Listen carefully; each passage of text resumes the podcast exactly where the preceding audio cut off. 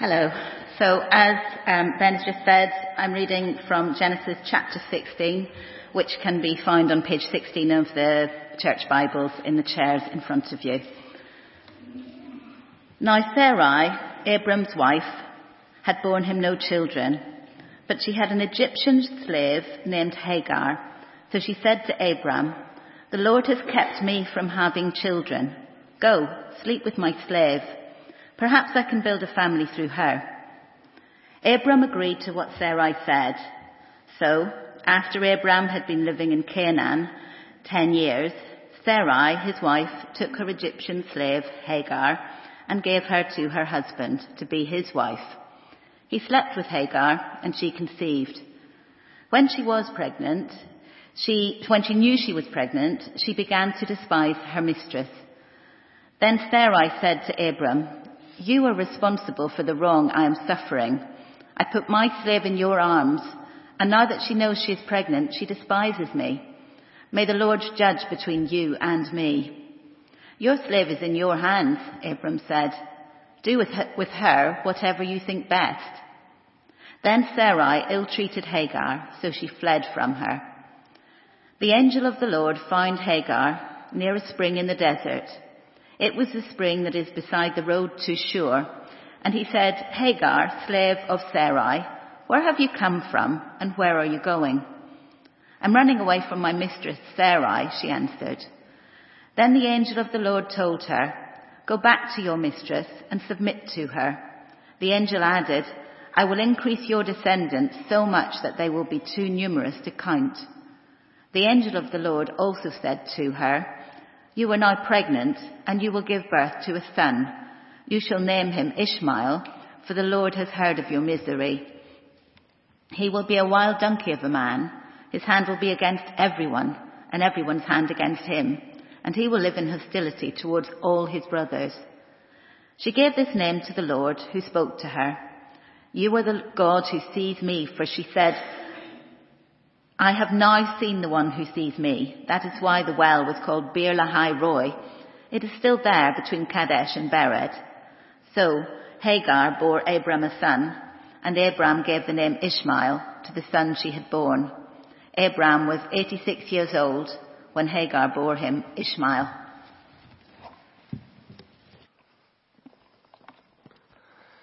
Well, good morning. Should we pray before we start? Father, thank you so much for your word, which we've just heard. And as we continue to hear from you now, Lord, please help us to trust you and know and that you are faithful. And Lord, we need your help, so we pray that you'd help us now. In Jesus' name, Amen. Well, thanks for having us back. I mean, it's great to be back. It was beautiful this morning driving down the motorway, uh, coming over the hill and seeing the sea stretched out, blue sea, blue sky. What a place you live in. It's beautiful. Um, and we've been speaking about Vietnam a little bit this morning, and we'll hear more about Vietnam later. But when I first met Jasmine, my wife, and we were actually on a short-term trip to China um, as part of a small team. And as a 20-year-old, this was my first experience of Asia. Um, and we were a couple of weeks into the trip, and I'd lost weight. Um, my advice to any of you is before you go to Asia, learn how to chop, use chopsticks first and that saves troubles. Anyway, we just had a day out by a huge, beautiful lake. The colours were the same as, as they are today, and, and it was time for dinner. And a Chinese man came up to our group and he started encouraging us to come to his restaurant. Now, I don't know about you, but I feel like as Brits, we're quite a skeptical bunch. Um, and so I was quite dubious about this guy. Um, but we all followed him towards his promised restaurant. And as we left the well-trodden, well-lit paths and, and ventured into the, the dark alleyways of the city, I wasn't sure what to make of him. What sort of man was he? Were we being silly, trusting him? Following him into town with no idea where we were really going? Well, my doubts were proved very wrong. We had a delicious meal um, and a great time. But it's an important question, isn't it? When we're following someone, what sort of person are they? Will they deliver what they're promising? As Christians, followers of Jesus, we have to answer those questions about God. What is God like? Will he deliver what he's promising? And it's easy to have an answer when life's going well and everything seems to be working out all right. And, but even for mature Christians, doubts can creep in. And we've just heard in our reading how this works out for Sarai. And before we jump in to criticize her, let's just take a moment to stand in her shoes. She's 75 years old. She's lived as a wanderer, following Abram around with no permanent home. Imagine 75 and you're living in a tent. She survived famine. She's been a refugee in Egypt. She sent her husband off to fight, not knowing whether he's going to come back alive, and knowing that if he doesn't, she's probably going to end up as a slave.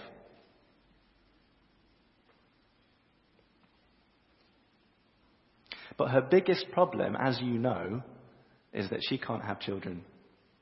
And that's huge.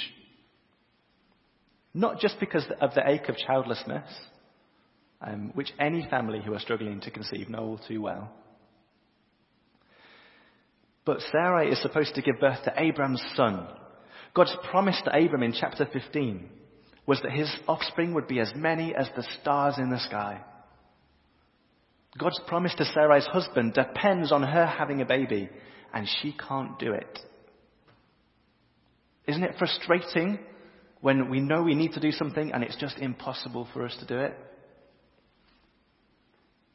You know, to be fluent in a language, apparently you need about 10,000 vocabulary words. 10,000! Three months in for us, we were adding 10 or 20 words a day, and 10,000 felt a long way away. It's frustrating.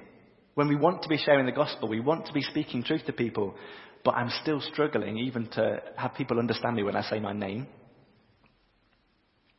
Sarah is feeling that same sort of frustration, but it's much deeper.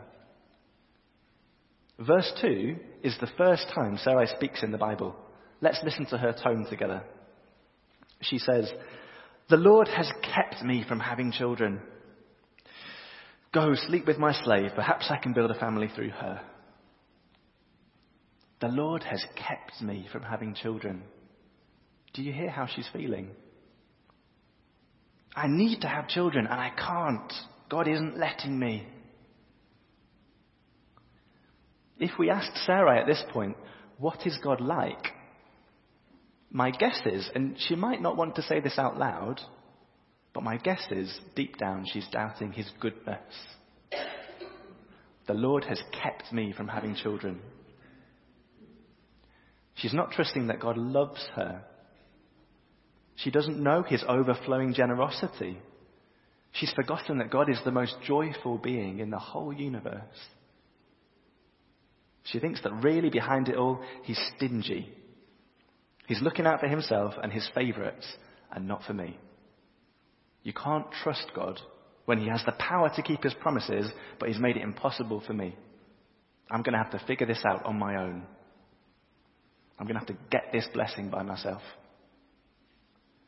Now, does this sound at all familiar from what we know of the rest of Genesis? Because verses 1 to 4 of this passage seem to me to be going out of their way to remind us what happened in the Garden of Eden. Stick with me because this plays out in our own, own lives too. So let's look back over verses 1 to 4. A woman doubts God's goodness and thinks he's withholding good things from her. So she makes her own plan to get what God won't let her have. Verse 3 She takes and gives to her husband, who wordlessly goes along with her. And they sin because they swallowed the same lie that Satan fed Eve in the garden. God is keeping good things from you because he doesn't want you to enjoy them. God isn't good. He doesn't want to bless you. Friends, we have to know what God is really like. Because Satan wants you to believe that God is stingy. He knows that if he can make you doubt God's promises and his goodness, then you'll rely on yourself and not on God and then you're sunk in sin. When is it that your heart is most tempted to unbelief? We're great at making excuses for ourselves. I am anyway. Eve was thinking, it's good fruit. It looks great, and it's going to make me wise. And Sarah is saying, it's impossible for me, but if this womb won't bear children, then my husband needs another woman to do it for him. It's the obvious thing to do. It's what any woman would do in my situation. Satan wants you to believe that God is stingy. If he can persuade you of that, he knows you'll reach out and grab and whatever it is that looks good to you, even if you know it's not what God wants. Teenagers, and you know how this works from school. How much easier is it to listen to a teacher when you know they really care about you and not just your grades? How much harder is it to behave well for the teacher, that one person who everyone knows really hates children and they just want to give out detentions all the time? Satan wants you to believe that God is stingy, but look where it ends up. Sarai and Abraham's plan unravels as soon as they got what they wanted. Verse 4 Abram slept with Hagar and she conceived. When she knew that she was pregnant, she began to despise her mistress. Then Sarai said to Abram, You are responsible for the wrong I am suffering. I put my slave in your arms, and now that she knows she's pregnant, she despises me. May the Lord judge between you and me. Your slave is in your hands, Abram said. Do with her whatever you think best. Then Sarai ill treated Hagar, so she fled from her. Self effort that's based on unbelief quickly unravels into despising, domineering, and deserting. The family is fracturing, and the baby they both wanted so much is being carried away into the desert. Satan wants you to believe that God is stingy. Don't be fooled. You'll want to make your own plans, to grab what God's not giving. Don't do it. It won't end well. It will only end in pain and bitterness. The antidote to unbelief is faith in who God really is. And we have a God who has shown that he won't keep back anything that he has promised. Because now, when Sarai and Abram's plans have unraveled and pregnant Hagar is running away through the desert back to Egypt, now God steps in. So what's God really like? He's the God who sees me. Verse 7 says, The angel of the Lord found Hagar near a spring in the desert. It was the spring that was beside the road to Shur. Our God loves to sit himself down beside desperate people. Have you ever had an experience like that? For me, it's those times when there's been bad news and I'm sitting on my bed at night with my tummy in a knot. And time again, I'll pick up my Bible and find myself reading a verse which speaks just into my situation. And I know He's here with me. And peace floods in. And prayer pours out. And more peace floods in. He's here. He sees me. He's found me and he loves me. And I don't think I'm the only one in this room who's had experiences like that. Not every time, but enough that I know that he's the God who sees me. What verses has God given you when you were desperate? Why don't you ask someone over coffee later, especially if you're one of the younger ones in the room? Ask someone who's got a couple of decades on you. What encouragement has God given you when you were desperate? And those of you who've got a good few decades on me, may I encourage you to share those times when the Lord found you. I bet there are some wonderful stories in this room of God seeing and finding his people. And wouldn't those testimonies be a protection for us next time Satan tries to fool us that God is stingy? Well, back to the passage. God finds Hagar, And then he promises to erase the last few months and points out the camel waiting by the well to carry her all the way back to Egypt where she's going to live happily ever after.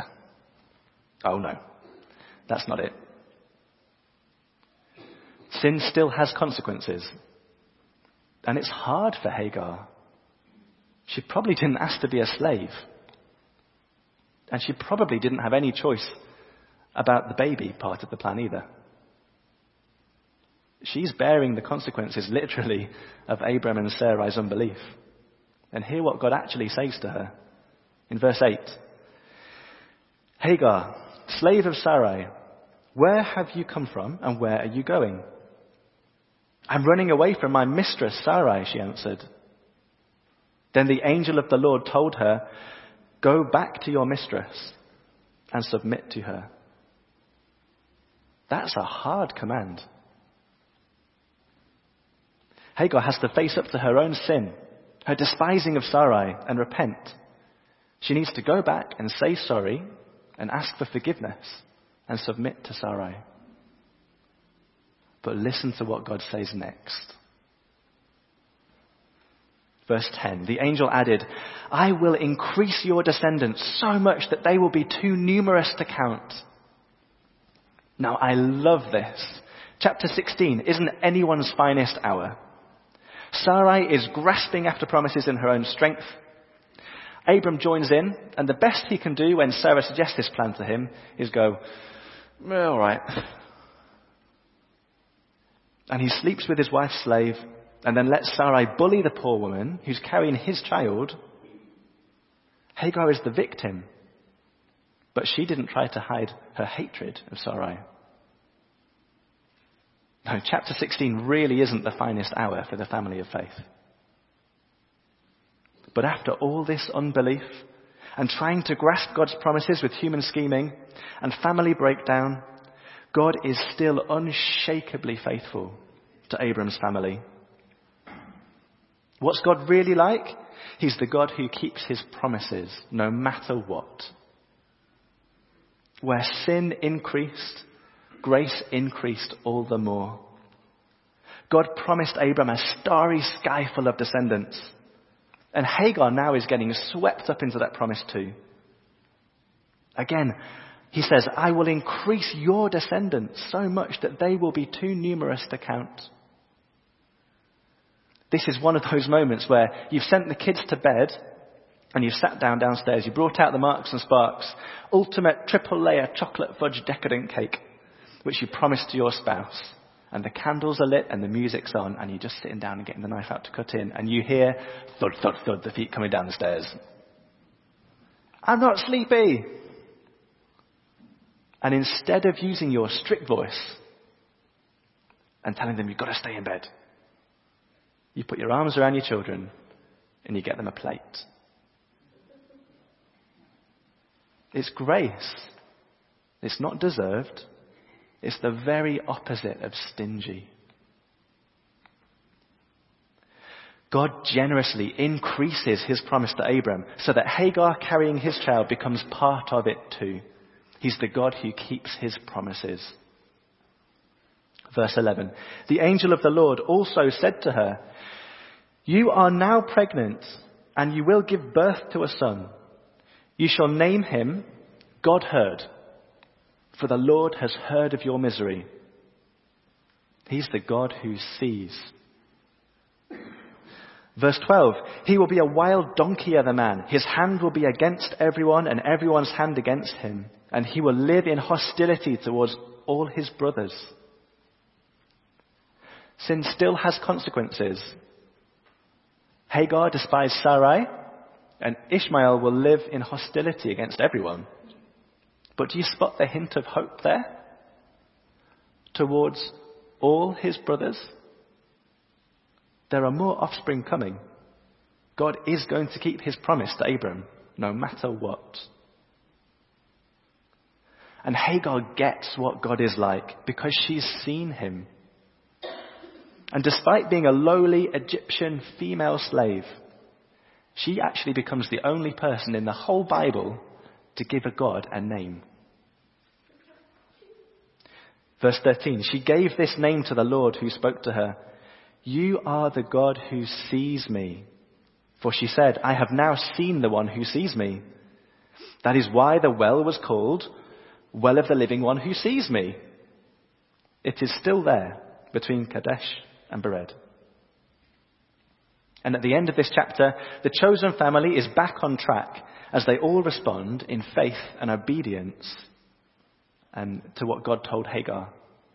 Now, isn't that interesting as well?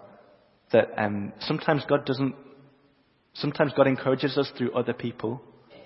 When I was talking before about those experiences of, of being desperate and then knowing God with us, knowing God and um, encouraging us that He's the one who sees. Abraham and Sarai didn't get that at this point. Hagar did. But they heard of the God who sees them through Hagar.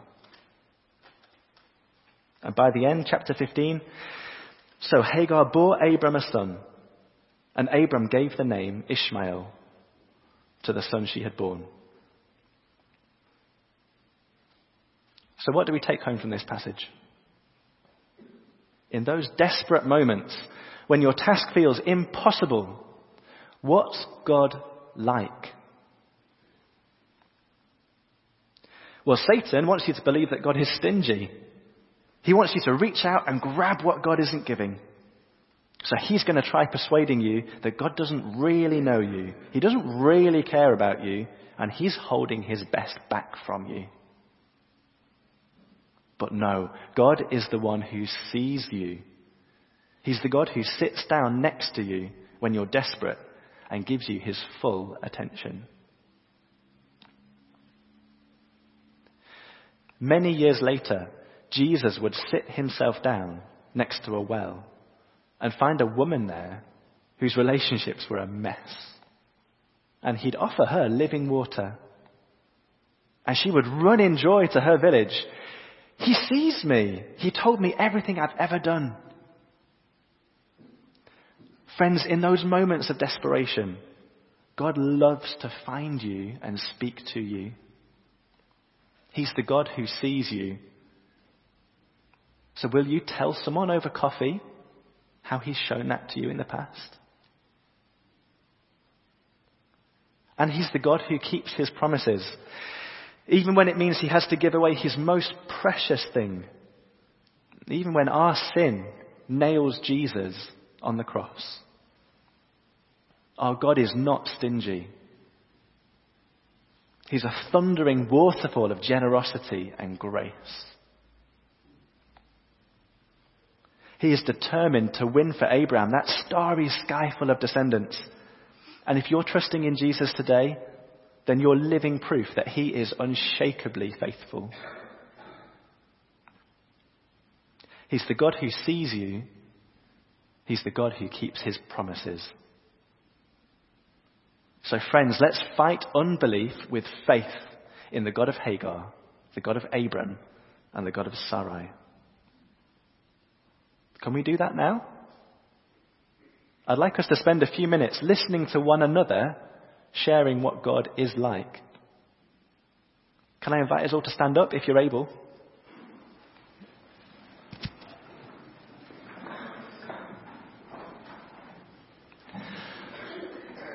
And maybe there's a verse which you hold close in your heart that God has used to show you what He's like. Maybe that came to mind when I was speaking of those experiences earlier. Or perhaps you just want to shout out a word that describes Him. Let's do that now. Short sentences, nice and loud, so that we can hear and be encouraged. And then I'll wrap up in prayer. But what is our God like? Over to you. He is faithful. Hmm. He is the fountain of life. In his light we see light. Trust in the Lord with all your heart and lean not to your own understanding. In all your ways acknowledge him, and he shall direct your path.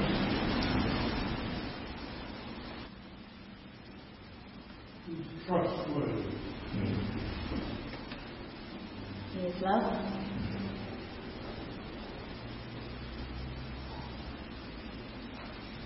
He knows us and he loves us. times.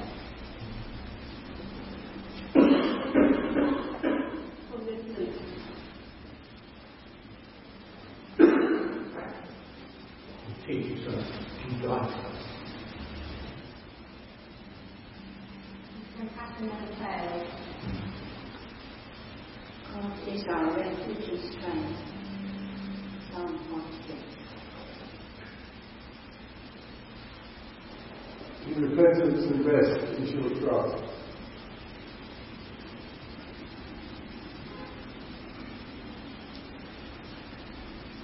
The angel of the Lord encamps around those who fear him, and he delivers them. We could go on and on, couldn't we? Um, let, me, let me pray for us now. Father, thank you so much that you are the God who sees us, and you're the God who keeps his promises.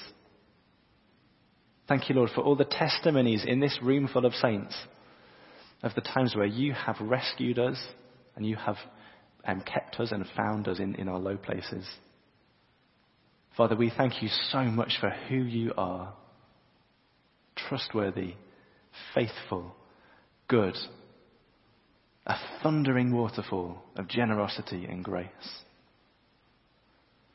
Father, build us up in our faith. Help us to trust you. Help us to resist Satan when he tries to tell lies about you. And Lord, every day may we know more and more how good you are, that you see us and you keep your promises. In Jesus' name, Amen.